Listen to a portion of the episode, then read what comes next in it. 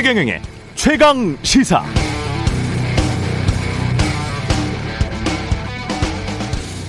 네, 전 세계 한 해 GDP가 90조 달러 정도 되는데요. 그중 미국이 차지하는 비중이 25조 달러.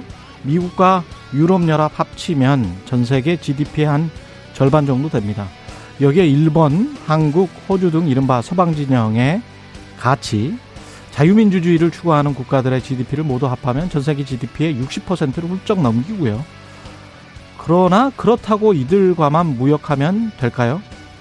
함정이 있습니다. 중국 GDP가 한 해 20조 달러 정도 됩니다. 이게 어느 정도냐면 우리가 얼마 전 가입하기로 했던 IPEF의 동남아 주요국들을 다 합해도 한 해 GDP가 3조 달러 좀 안 돼요. 세계 경제 3위인 일본도 5조 달러, 한국이 2조 달러가 좀 안 됩니다. 그런데 중국은 아시다시피 한국의 최대 교역 상대국이고 우리 GDP의 25%가 중국과의 수출입을 통해서 이루어집니다. 그러니까 우리는 지금 20조 달러에 가까운 거대한 단일 시장 중국, 우리 GDP의 25%를 차지하고 있는 중국을 놔두고 동유럽이나 동남아 등으로 시장 다변화를 해야 할지도 모르는 상황에 대비해야 할 수도 있다는 그런 말입니다. 그런 의미에서 최근 최상목 대통령실 경제수석 비서관이 나토 정상회담이 열린 스페인에서 기자들에게 한 이 말. 중국을 통한 수출 호황의 시대가 끝나가고 있다. 중국의 대안으로 시장 다변화가 필요한 실정. 이 말은 정말 무겁게 다가옵니다. 동남아와 동유럽 시장 다 합해도 중국의 3분의 1이 될까 말까 합니다. 그래서 시장 다변화도 필요합니다. 그러나 최대한 시간을 버는 게 현명합니다. 단기간에 중국과 사이가 멀어져 버리면 한국 경제에는 계속 먹구름, 장맛비만 내릴 수 있습니다.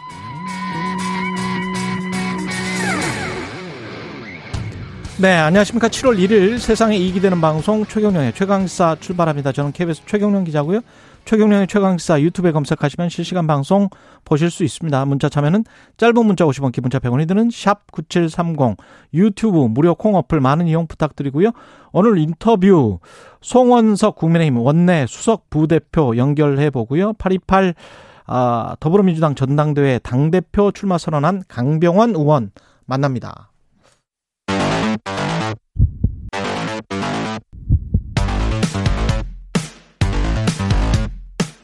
오늘 아침 가장 뜨거운 뉴스 뉴스 unboxing 네, 뉴스 unboxing 시작합니다. 민동기 기자 김민아 평론가 나와 있습니다. 안녕하십니까? 안녕하세요. 예. 윤석열 대통령 나토 정상회담 이후에 이제 양자 회담을 연속 가졌습니다. 근데 이제 공식 일정은 끝났고 오늘 음. 이제 귀국을 할 예정인데요. 어, 체코, 캐나다, 영국 정상과 연쇄 회담을 가졌습니다. 원전을 비롯해서 경제 분야 협력이 논의 테이블에 올랐는데요. 특히 체코 총리와의 회담에서는 체코에서 활동 중인 한국 기업들에 대한 관심을 당부를 하면서 체코 신규 원전 사업에 한국 기업들이 참여할 수 있도록 관심과 지원을 당부를 했고요. 그리고 영국 총리와의 회담에서도 어, 원전 산업에서 전략적 협력을 강화한다는데 공감을 하면서 구체적인 협력 방안을 논의해 나가기로 또 얘기가 됐습니다. 영국은 에너지 안보 강화 차원에서 원전 비중을 확대해 나간다는 그런 입장이고요. 음. 아, 그리고 캐나다 총리와의 회담에서도 어, 미래 산업 분야의 협력 확대를 논의하면서 세일즈 외교에 이제 상당히 좀 비중을 좀 두었는데요. 아, 윤 대통령은 이번 각국 정상들과의 회담마다 경제 협력 강화를 강조를 했습니다. 특히 그 폴란드 대통령과의 정상회담을 통해서는요 방위 산업 분야에서 가시적인 성과가 나올 것으로 대통령실이 좀 기대를 하고 있는데 이게 왜냐하면 폴란드 같은 경우에는 이미 국방장관이 이끄는 대표단이 한국에 온 적이 있습니다. 그렇죠. 그래서 그때 국산 무기 체계를 실사를 했거든요. 당시 폴란드 국방장관이 한국에 무기 수출을 요청을 한 것으로 지금 알려졌는데 음. 아마 이번에 폴란드 대통령과의 정상회담을 통해서 이 부분에 대해서 상당히 좀 밀도 깊은 논의가 이루어진 것으로 보입니다. 그러니까 이게 지금 어 어제도 조금 말씀드리긴 했는데 이 지금 이제 추가적인 양자회담을 통해서 지금 어 무게를 싣고 있는 분야가 원전이랑 방산인 거잖아요. 크게 나누면은 예. 일부 이제 뭐 반도체 장비 뭐 이런 부분들도 있지만 그 대목인데 근데 저는 뭐 이렇게 할 수 있죠. 원전 수출이라든가 그다음에 아, 방산에 도움이 되는 방향의 어떤 협의라든가 이런 것들을 진행하는 거는 큰 문제가 없는데 앞서 오프닝에서 얘기한 것처럼 최상목 어, 경제석 비서관의 얘기와 맞는 거냐는 좀 따져봐야 돼요. 왜냐하면 최상목 비서관 얘기는 어, 지금 이제 중국을 통한 수출 호황기가 끝나가고 있기 때문에 시장 다변화가 필요하다라고 얘기를 했는데 이 시장 다변화라는 게 원전하고 방산이냐 그건 이제 아닌 거지 않습니까? 그렇게 볼, 볼 수는 없는 거고 규모가 너무 작아요. 그렇죠. 예.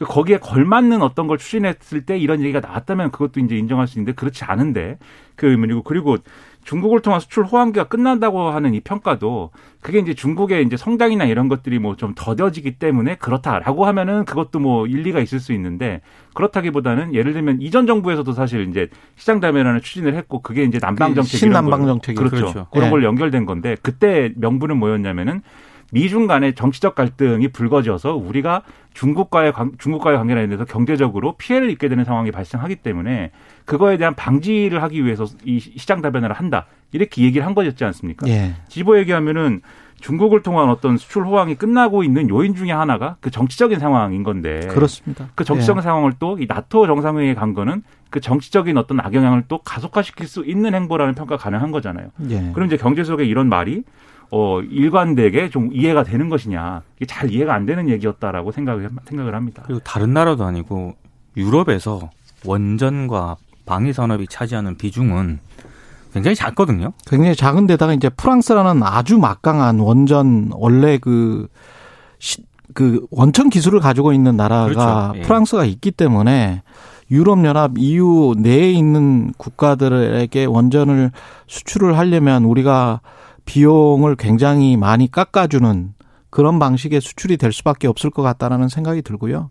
그 다음에 그 규모도 너무 작고, 그 다음에 그 우리가 보통 생각을 해보면 박근혜 대통령, 이명박 대통령, 문재인 대통령 다 이게 이제 나토가 이제 군사협약이잖아요. 네. 이런 거를 가면서 그 전에 이렇게 순방을 했던 대통령들 보면은 사실은 산업자원부랄지 외교부랄지 가서 기업들이 뭔가 MOU를 체결할 거를 몇 달치를 모아가지고 그 시점에 집중을 하거든요. 그렇죠. 모든 정부가 그래 왔습니다, 사실은. 그래서 그걸 이제 대통령의 성과로 포장을 해서 홍보를 하고 그래 왔었는데, 그리고 그 MOU가 아, 나중에는 정식 계약으로 체결되지 않는 경우도 꽤 있었어요. 그래서 그, 그렇게 하라는 이야기는 아닙니다만은 그렇다고 대통령을 혼자 뚝 떨어뜨려 놓고 대통령이 15분 동안 지금 이게 한국경제신문에 나온 건데 15분간 15개국 정상을 만나서 대화하면서 숨가쁜 세일즈 외교를 했다. 이거가 이해가 저는 안 되거든요. 15분간 15, 15명의 정상을 만났다는 이야기는 말도 안 통하는데 그러면 한 정상당 1분 동안 어떤 세일즈 외교를 했고 이게 대통령이 하는 일인가?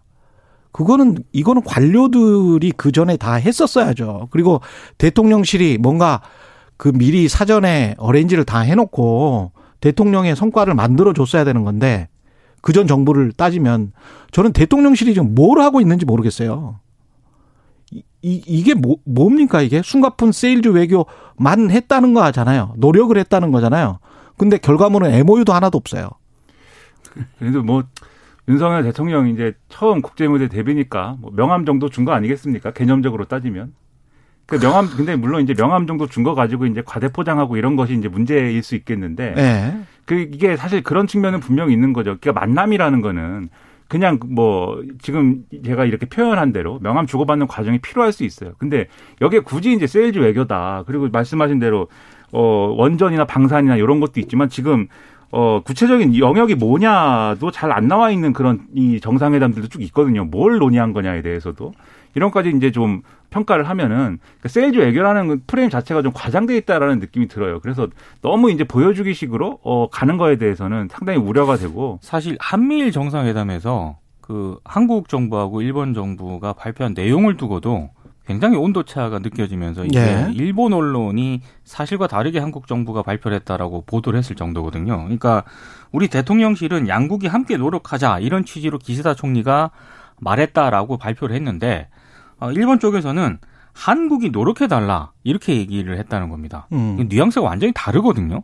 그렇죠. 예, 그러니까 지금 우리가 노력해 달라는 그렇죠. 그러니까 한국 정부가 노력해달라 이렇게 이제 기시다 총리가 얘기를 했다는 건데 우리는 정상끼리는 대화할 준비가 돼 있다. 그렇죠. 그렇죠. 우리는 양국이 함께 노력하자 이런 취지로 이제 기시다 총리가 말했다라고 얘기를 하는 거고 뉘앙스가 완전히 다른 부분이 있기 때문에 솔직히 뭐 한미일 정상회담에서 그럼 우리가 뭐 건진 건 무엇이며 한일 저- 이 양국과의 관계에 있어서도 뭐 진전이 된 게 있나 뭐 여러 가지 좀 생각할 대목들이 많은 것 같습니다. 그러니까 서로 언론에서는 한국 대통령이 뭔가 일본 총리하고 그동안 막힌 벽을 뚫은 것처럼 한국은 음. 그렇게 막 보도를 하는 것이고 일본 총리는 아예 우리가 별로 응해주지 않았다는 걸 부각하고 싶어하는 그렇죠. 것이고 왜냐하면 네. 각자의 정치적 환경 때문에 그런 것이죠. 우리는 이전 정권이 일본하고 관계를 못 풀어가지고 윤석열 정권은 그건 막 풉니다 이렇게 막 얘기하고 싶은 거고 일본은 지금 참여 선거도 있고 이러기 때문에 한국이 뭔가 그 강제인용 판결과 관련돼서 뭔가 액션을 취하지 않았음에도 우리가 여지를 준 거는 없는 겁니다. 이렇게 얘기하고 싶은 거고 그걸 가지고 이제 동상이몽하듯이 이제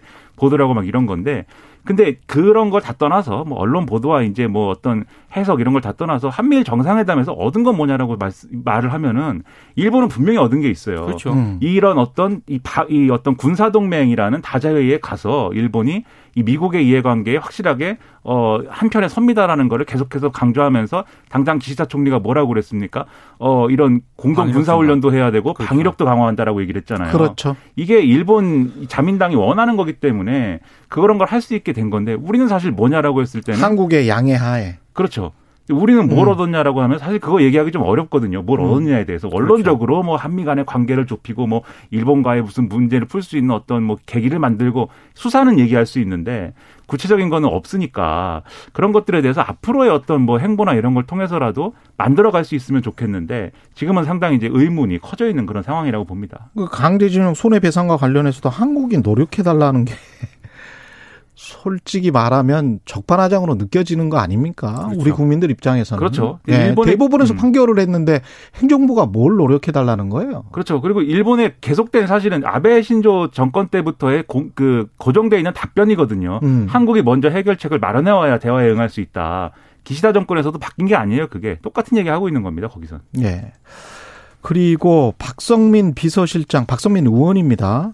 이 친윤이기도 하고 어, 친윤이라고 불리죠. 근데 이 사임을 해버렸습니다 어제. 어제 전격 사임을 했는데요. 예. 일단 보도 자료를 통해 밝힌 공식적인 표현은 이렇습니다. 일신상의 이유로 당 대표 비서실장직을 사임했다 이렇게 밝혔거든요. 근데 지금 이게 이, 이준석 대표 비서실장을 맡은 지 3개월 정도밖에 안 됐기 때문에 어, 다른 이유가 있는 것 아니냐라고 대부분의 언론들이 이렇게 해석을 하고 있고요. 그렇죠. 특히 윤 박 박 비서실장 같은 경우에는 윤석열 대통령하고 직접 통화를 할 정도의 어떤 깊은 교분을 유지를 하고 있는 사이인 것으로 어, 보도가 되고 있기 때문에 예. 아, 사실상 아, 당 윤리위원회 심사를 한 일주일 정도 앞두고 이준석 대표를 손절을 하려는 음. 이른바 윤심의 의중이 반영이 된 것 아니냐. 대다수 언론들의 해석은 이렇습니다. 그래서 오는 7일 아, 당 윤리위 심사에서 이준석 대표에게 당원권 정지 이상의 중징계가 내려질 수도 있다. 이런 전망도 지금 나오고 있고요. 아, 그리고 한편에서는 그럼 이준석 대표가 순순히 물러날 것이냐? 그렇지 않을 것이다. 그러니까 상당히 좀 내용에 휩싸일 가능성이 크다. 이런 전망이 나오고 있는데 실제로 어제 한겨레 보도를 보면은요. 7일로 예정된 당 윤리위원회 결과에 대한 상황별 시나리오를 이준석 대표가 준비를 하고 있다라고 합니다.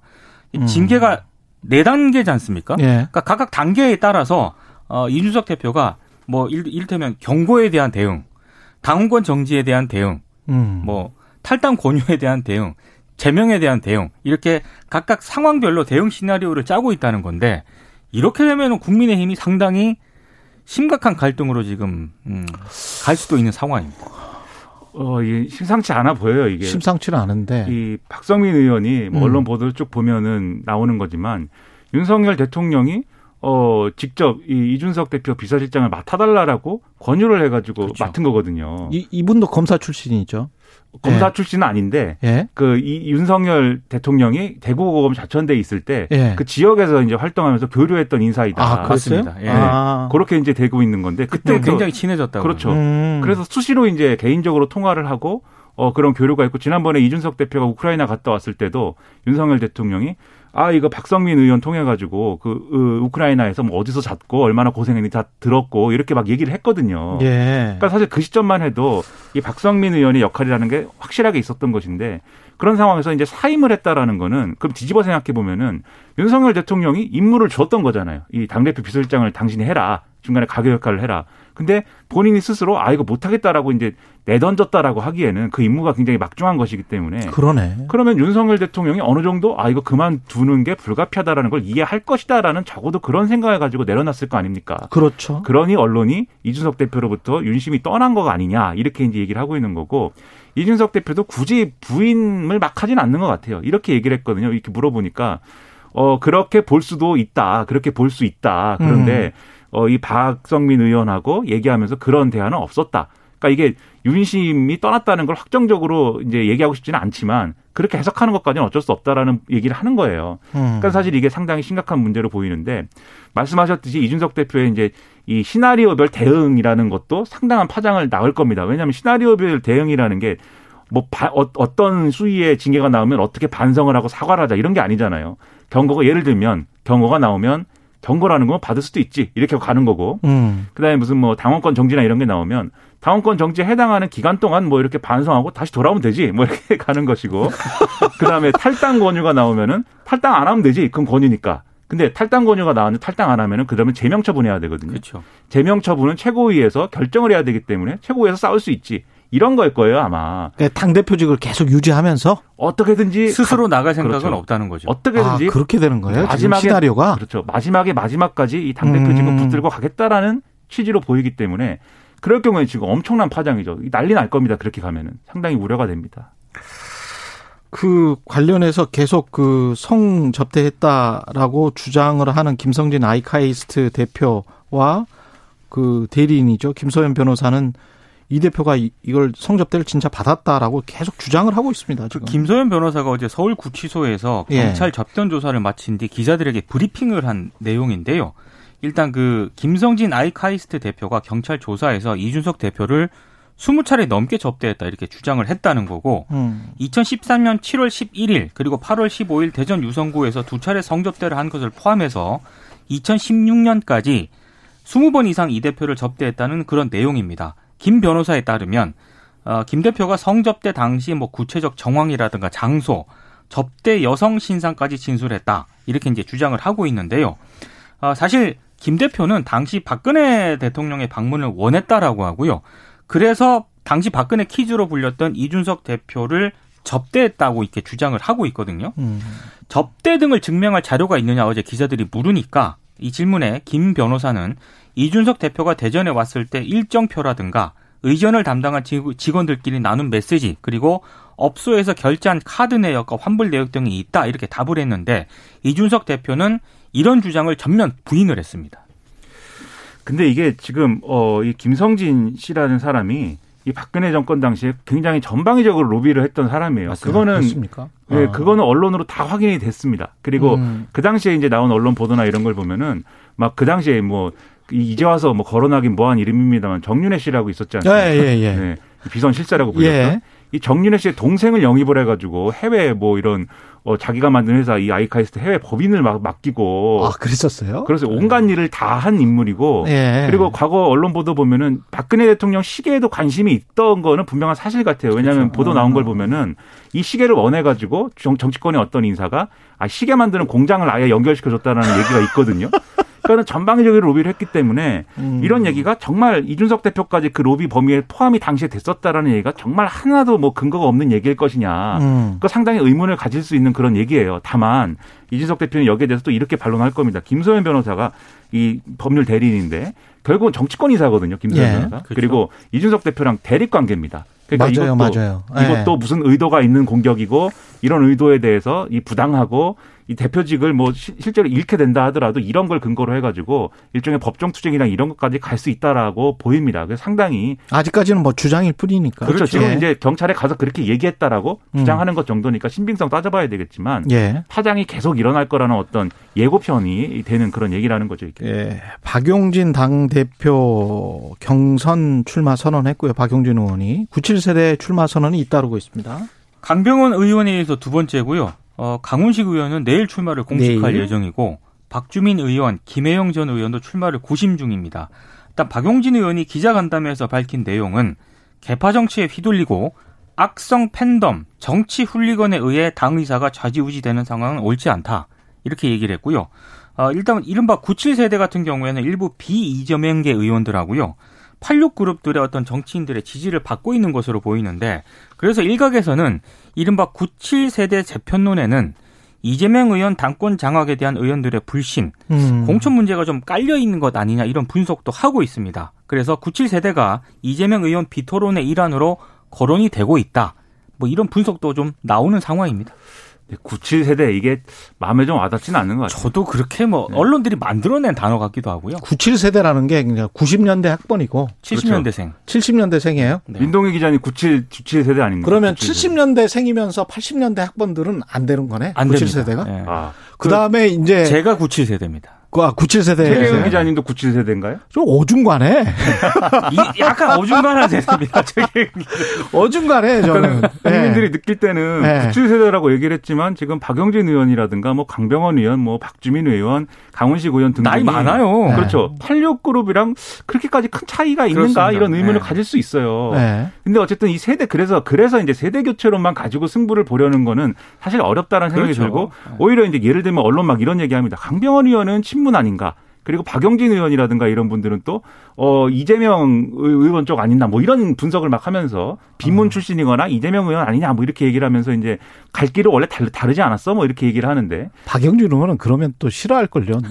저 내가 이재명 의원 쪽은 아닌데 뭐 이렇게 이야기할 그렇죠. 걸. 같이 대통령 네. 경, 경선을 했던 사이고 근데 비문 네. 출신 아니냐. 그래서 박주민 의원은 또 저쪽 이제 이재명 의원 쪽 아니냐 뭐 이렇게 막 분석을 하고 있는데 저는 이제 그래서 각 후보가 그런 이제 그런 이런저런 뭐 소소한 얘기 말고 어떤 뭐 뭐에 중점을 두고 앞으로 갈 건지를 얘기하는 데 있어서는 박영진 의원 같으면은 이 이전에 이제 이력이 있지 않습니까? 예를 들면 유치원 문제나 이런 그렇죠. 거에 대해서 네. 음. 목소리를 높였던 이력이 있기 때문에 아, 나는 민생을 어떤 차라리. 그렇죠. 그게 낫죠. 민생을 중시하는 당으로 가자는 것이다. 그러네. 뭐 이런 거를 얘기했으면 좋겠는데 아직은 97세대론가 이재명은 안 된다. 이것의 승부기 때문에 예. 아, 뭐 별로 이렇게 좀 뭐 와닿는 게 없는 것 같습니다.